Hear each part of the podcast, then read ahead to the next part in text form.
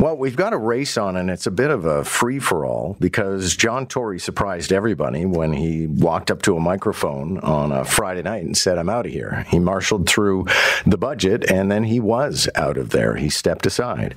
Uh, he's currently um, keeping a low profile, but a lot of people are starting to up their profile because they'd like to replace him. Election day is the 26th of June. One of those people is Rob Davis, former city councilor, and it's nice to have you, sir pleasure to be here. It's like uh, move, move it's like, closer. Uh, yeah, sure. Pleasure to be here. It's like uh, when I got through the doors, I said, "Mom, Dad, I'm back." There you go. Well, and you said, "Nice to see you again." And I thought, okay, where did we see each other? It was at a conservative convention, which a lot of people would wonder, what the hell was I doing lecturing at a conservative convention? Well, you were imparting knowledge because uh, conservatives, like uh, other people involved in politics, are interested in hearing a diverse set of views and helping to have a, a, healthy dialogue in a respectful manner. Your term as, or terms as a city councilor predates my arrival in Toronto. So I need you to tell me a bit about how, how what you were doing during that time, what the, your priorities were, what you accomplished. Sure. Well, to make a long story longer, uh, I was elected in 1991. I registered to run when I was 26 years old. I was the first first black member of the uh, the City of York Council that predates amalgamation. Uh, I was tough on crime. I was dealing with a lot of issues, shutting down booze cans and drug dens. Um, when amalgamation happened, I then became the first black member of the amalgamated City of Toronto uh, Council. Uh, I'm hoping that uh, on June 26th I'll be the first black mayor of Toronto. But um, one of the things that was near and dear to my heart was, aside from fiscal accountability, was community safety. So I sat on the uh, Toronto Transit Commission, I was the vice chairman, and I introduced Canada's first ever gun buyback program. Since that policy has been adopted by the City of Toronto, we've collected close to 10,000 guns 10,000 guns from the streets of Toronto. It's one of the policies of which I'm most proud. There are no small number of people who feel not that Toronto's necessarily broken, but things ain't working right at this time. We've got encampments in parks. I asked Ana Bailão about this yesterday, so I want to hear your thoughts on homeless encampments, um, trash bins that don't work, washrooms that aren't open, right. um, people being stabbed in subway stations. Right. Well, listen. Um, so, a little history. In March of 20, uh, 2000, 2008, I was on the subway platform when some idiot took out a gun and shot a woman in the leg. So I was a witness to a shooting. It was the first shooting in the history of Toronto Transit on, on a subway line. So I know firsthand the terror that the riders feel. I know firsthand the, the post traumatic stress that some riders feel who've witnessed or been victim of the violence that has occurred recently.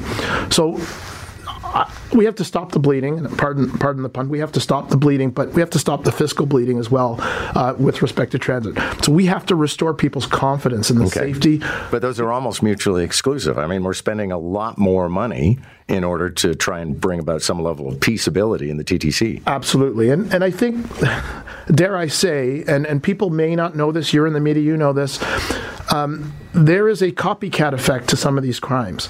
So uh, when somebody takes their life on the transit system, the city of Toronto and the media have a protocol. The media don't report it.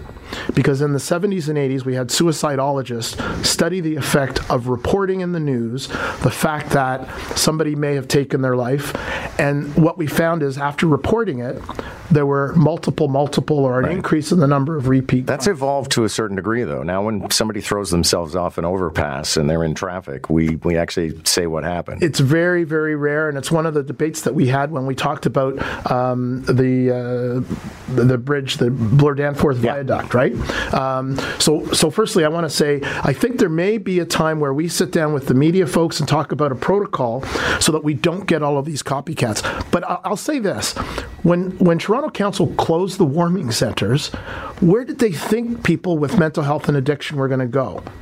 Where did they think that people in crisis were going to go? They go to right. libraries, they go to subway stations. I believe we need to have a safer, cleaner, and kinder city. And that's the only way we're going to have a better Toronto no. I'm on board with this, but everything you're talking about is more money, and you say you're about not necessarily more. Not, no, it's not necessarily more money because if we spend the hundred thousand dollars to keep the warming center open, we don't lose the two or three or four million dollars in revenue from the Toronto Transit Commission. You, you can't be a penny.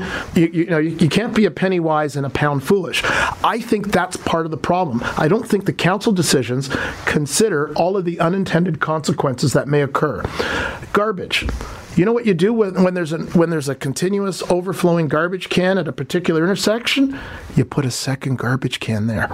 Like right now, they've embarked on this odyssey of researching all of this new technology. You got to know that the lobbyists are lining up. I'm sure it's going to be a 20, 30, 40, 50 million dollar exercise in um, in, in an RFP request for proposals to get a whole new set of garbage cans when all they got to do, quite frankly, is put a second garbage can at the sites where there's a lot of demand. A lot of this is simple.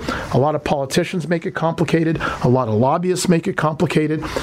I think we need to do things like not change the name of Dundas Street and Right. 59 You others. didn't bring your sign today. Well, you know, I was told there were no cameras here, so I decided, well, what the heck? You know, I have a face for radio, so I, I realized that uh, that radio doesn't necessarily need the uh, the physical. But you're maintaining that you can save $21 million by not changing the name of Dundas. I would. Well, it's not just Dundas. Okay. There's there's 50, Right. there's 60 streets. Listen, I was born and raised in Toronto, Jamaican parentage. Um, I grew up at the corner of a street called Vaughan Road and Humewood. Vaughan was a slave owner. Humewood is named after William Hume Blake. He and his wife were abolitionists. I literally grew up at the corner of abolition and slavery. Okay, we have a complicated history in our city, in our country.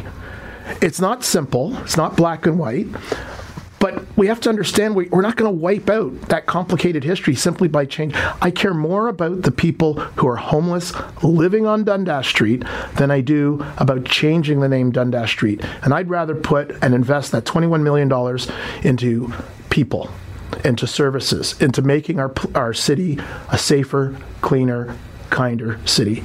I'm up against traffic, so very quickly, I want to ask you there's a lot of people teasing us they may run. You're running. I'm running. I'm not teasing. I'm going to be the first one in line on April 3rd, 8:30 a.m. Clerk's department with my 25 signatures and probably five or six volunteers coming down to cheer me on. Uh, and my mom's going to be the first one to sign my nomination papers. I told her she's 97 years old. I said, "Mom, uh, your son's going to be the next mayor of Toronto. So don't make a liar out of me." Well, good luck, sir. nice Thank you to so see much. you. Thank you for having me. It's great to be home. Rob Davis is a former city councilor. He is running for mayor. Everybody else is doing the dance of the seven veils. Sorry, Rob Davis and I were having a, a post-interview conversation. He's quite charming. I, uh, I, I don't make endorsements. I don't tell you who to vote for, but I can certainly give you a summary after I've had a conversation with somebody. And uh, I like Rob Davis. I mean, I like Ana Bailão as well, but I also found some of her presentation a little um, tentative yesterday. And uh, Rob Davis has enthusiasm, knows how to tell the story, and coming up with an idea. You know, sometimes it's a stunt that is going to put you over the top. And the idea, for example, of walking around with a Dundas Street sign saying, I'm going to cancel the changing of names of Toronto streets, let's just keep moving and save the cash. It's a pretty good opening volley.